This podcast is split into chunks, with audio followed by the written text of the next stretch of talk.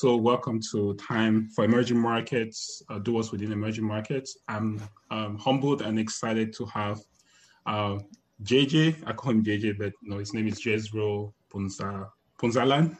And uh, such an amazing guy. I met, I met him in Korea, South Korea, two years ago, uh, uh, while I was uh, uh, working and, you know, volunteering as uh, one of the organizers for APYE Korea, um, one of the mentors rather, and it was such an exciting opportunity, and I was really, really uh, humbled and you know fortunate to meet JJ. And uh, we are here with JJ, and he is just an amazing guy. Has a great story, uh, based in the Philippines, and um, it's just really awesome to have him. So, welcome, JJ. How are you today?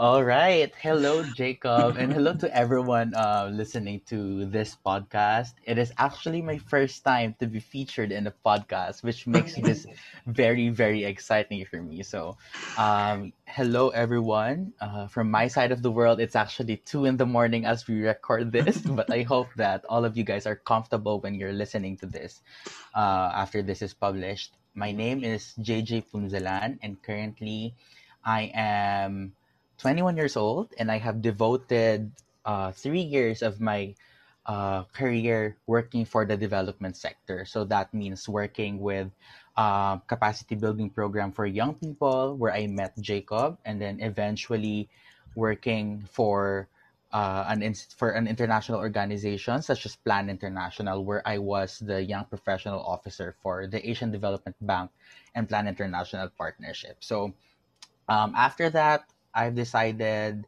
that uh, since the pandemic has been giving us, you know, the biggest headaches these days, like my, my, my friend and I, my best friend and I actually thought of uh, actually starting our own business since it's been in incubation for almost a year now. And with that, uh, I, I proudly introduce you to Hibla Community. So, Hibla Community Incorporated is a small business which just started um, September of 2020. So, we are a small business based here in the Philippines whose goal is to really follow the social enterprise model of business so that we would be able to support everyone around us with um, the best and the ethical and the most dignified kind of uh, job and work experience. So right now, Hibla Community Incorporated is doing business as Magiting Coffee Manila. So Magiting is a Filipino word which means noble. So this is uh, Magiting Coffee Manila and we've been happily serving fresh single origin specialty coffee nationwide in the Philippines for almost four months now, and things have been doing great. So, thank you so much, Jacob, for inviting me here today to talk about the best practices and our points to improve one as well. Amazing, amazing. And you know, he's just 21 years old and um, but by the way, thank you for staying up at 2 a.m. to do this. I'm sure. I know, Jacob. I drank Sprite for this. so excited, and thank you so much. So, uh, but you know, before we get into Hibla, I just wanted to let the you know listeners just learn a little bit about yourself. Uh, how was it like growing up? You know, you know, who are the people that really you know you know kind of give you the support for you to to become who you are today, uh, such an mm-hmm. amazing entrepreneur if you can just share a, a little bit with us uh, what it was like growing up in the Philippines, and I mean, there some of the mentors that you have had along the way. All right. So, uh, actually, I grew up in many places. So, first, I, I grew up in my province, which is Batangas. That's where I was born. And I was with my grandmother back then up until I was four years old, I think uh, I may not fully remember everything that happened during those childhood years, but I still believe that that really put um, a very important foundation on who I was and how who I would think. Because um, growing up with my grandmother and growing up with the whole community, it just felt like it really took a village to raise a child and and that's how it felt like in the province and then eventually i moved to the city with my parents because um, education is so much better in the city and then growing up um, growing up i think i was basically your uh, funny kid.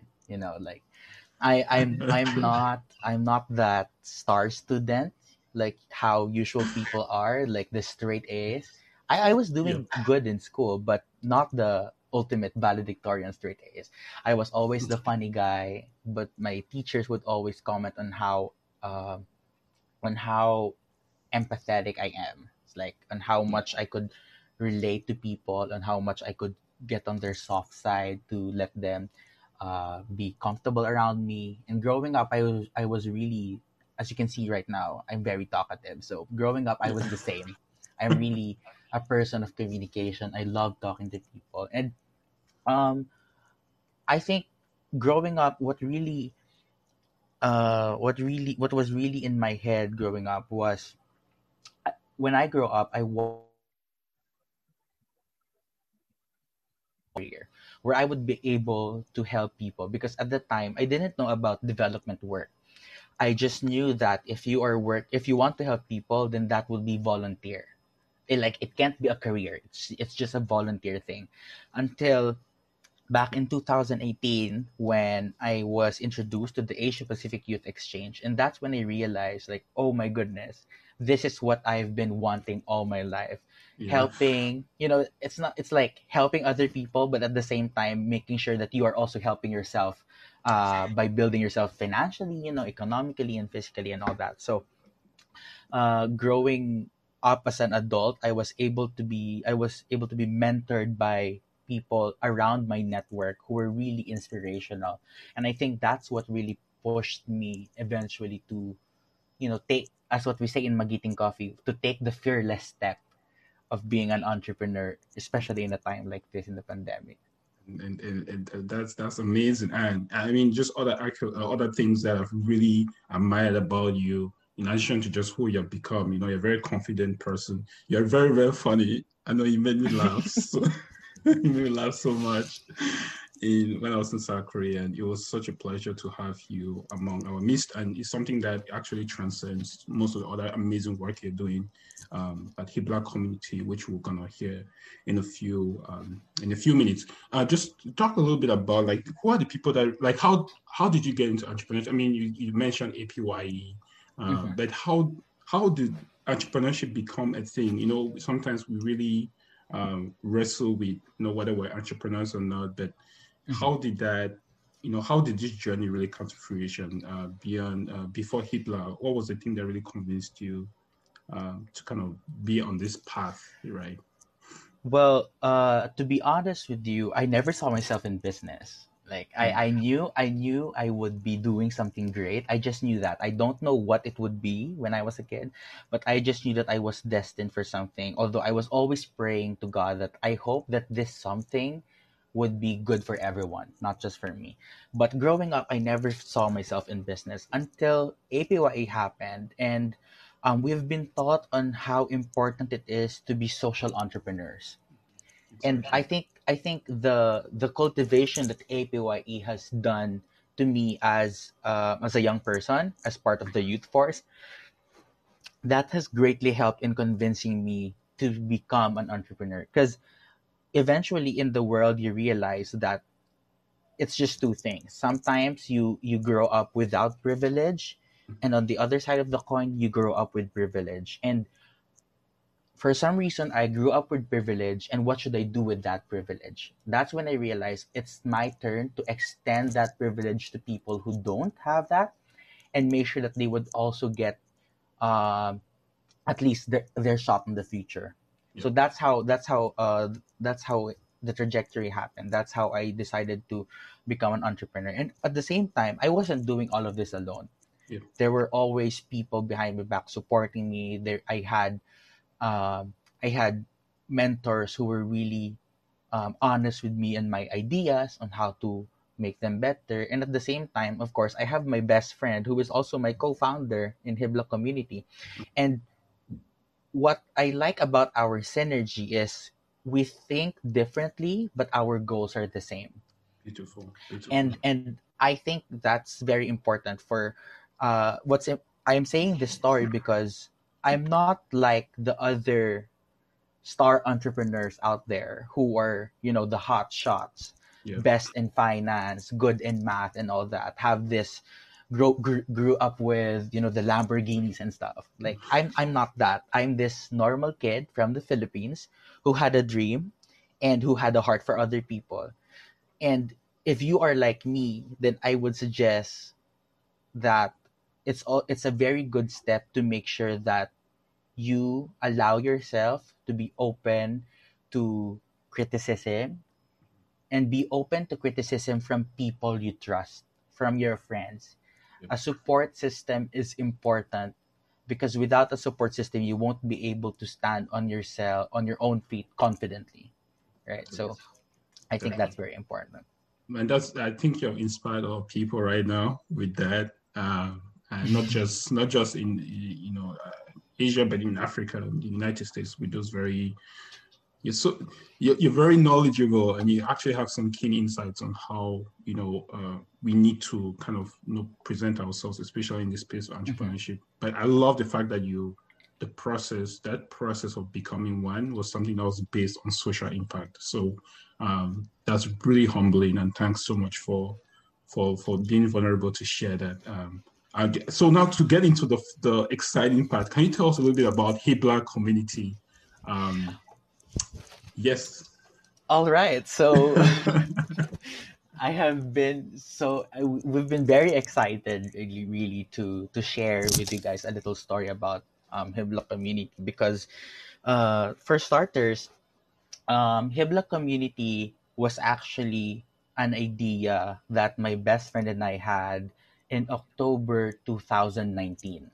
I still remember that because I invited her to join me to go to our province because we had a little celebration back then. And then we realized, hey, we have been working for the development sector for about two years now. And yet we still haven't done something for our home community. Like in my case, how come I was able to fly to Korea? How come I am able to fly to different parts of the Philippines and yet still not do anything for my community? When in fact, when it, when in fact I am already equipped with, you know, like the knowledge and the Oh. network and the the opportunities to be able to start something. So that's when Hibla community started. So uh, my best friend and I thought okay let's not rush things and let's start of think let's start of thinking different ideas on what could end up uh, helping this community. And then eventually because uh, the goal for hibla community is to first start in one small community and then eventually replicate this model to other communities focusing on their own strengths. So for example the community that we chose at the time was my hometown and my hometown focused solely on agriculture and the women were really good at um, the ready-made garment industry. They were Mm. good at sewing. Mm, so at the time what we excuse me at the time what we really thought was okay we need to oh wow i'm burping a lot sorry. So at the time we really need to revitalize this whole um, sewing industry and maybe we could do something about it. So uh, that's how the whole idea of hibla community started. But of course because covid-19 happened yes. because the pandemic locked us in our houses Yeah. we couldn't really go um, and step into the communities because even the people of the community were hesitant to welcome us because we were from the city and we might bring the virus to them and most of the people in the community were were elderly and they are high risk for the virus so we Mm. chose to to switch it up a bit Mhm. and we tried to think of what could be the best possible option for us to start Hiblako Yeah. without actually um, putting the, putting at risk to the lives of the people. Yep. And so that is when Magiting Coffee Manila happened. So before I tell you guys about Magiting Coffee Manila, I'll give you guys a, a little background about why we call it Hibla Community. exactly that was my So- question okay, so um, well, Hibla community is uh, Hibla community is abbreviated through the word Hiblako. So what does that mean? So the word Hibla is uh, a, a, a Tagalog word, like a Filipino word, which means fiber, and community is a collect is, the, is a collective group of people. Now, ko is a possessive noun in the Tagalog language, which which means to claim ownership of something. So hiblako follows the principle of how cloth is made, starting with a single fiber, hibla, and when woven together by a community, turns into something more beautiful. So that's why we named it um, Hibla community. So when one says Hiblako, it echoes it echoes Hiblako, and in English that translates to my my fiber. So that's a community of single fibers creating a beautifully woven cloth. So that's why we call it Hiblako. So at the end of it all, that is the heart of Hiblako, empowering people especially mothers, especially women, especially young people, to create lasting impact in a specific industry in their with their individual yet collective contributions. So um, that is why if you look at our logo here, we have logos presented here on our Zoom. This one is the this is what I've been telling you guys about. So you can see this is Hibla community, but you can abbreviate it to here. You can abbreviate it to Hiblako. So when you say Hiblako, it's like the abbreviation of Hibla community. But in in in my language, Hiblako also means my fiber.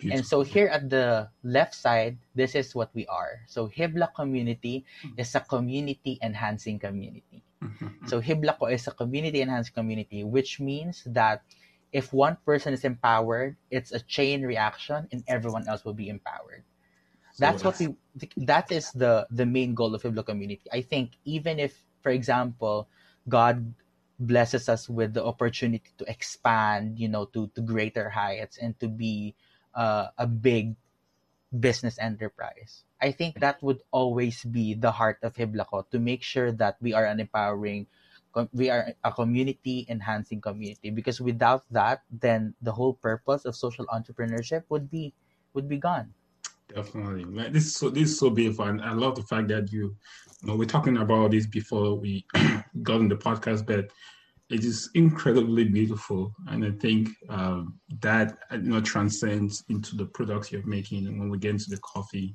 community enhancing community is, I think that's really beautiful, and uh, can you just talk a little bit about the picture at the back, right? You mentioned to me. Oh, okay. So actually, you guys, um, this picture at the back, this is actually my province right now. Uh, this this is my view in my province.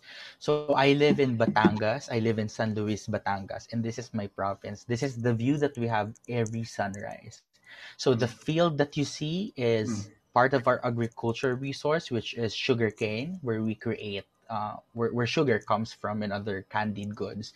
And we also have uh, trees for mangoes and we have a lot of coconuts as well. So this view, I could have easily gotten a beautiful picture at Pinterest. Yeah. But I was reminded that if I want things to be very organic, I really had to get it from where Hibla community started. So that's why I chose this picture. Oh, nice everything is just beautiful. Thank you. Thanks for for, giving a, a background about background information about that. And going now into the coffee, tell us tell us a little bit about this coffee, uh, um, uh, Magiting Coffee Manila. Um, uh, would love to hear more. All right. So, um, Magiting Coffee Manila is, uh, let's say, Hibla community is doing business as Magiting Coffee Manila. So we present our brand to our um, target market as Magiting Coffee Manila. So Magiting Coffee Manila is a small business that offers single origin specialty coffee nationwide and hopefully eventually abroad when when things have been better. So how do we do excuse me, how do we do Magiting Coffee Manila? So first is we have our partner farm also based in Batangas since you remember how I mentioned that we could we couldn't actually work with my community because of the restrictions of COVID. So with that we transitioned to looking for a partner farm in the same province that we could work with to source our coffee.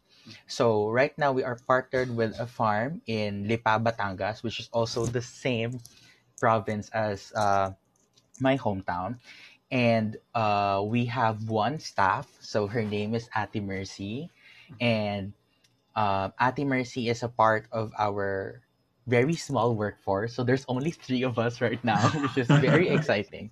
And what what we love about this uh, this working environment is Ate Mercy is also since she is also our staff, Mhm. she is also part of our profit distribution. So aside from the fact that um, we earn something from Magiting Coffee monthly, a portion of our profits would also be stored for the sake of Ate Mercy so that uh, we are already practicing this right now, even if we're still a very small business, so that this would be a best practice eventually when we transition to become bigger in the future, in the long run.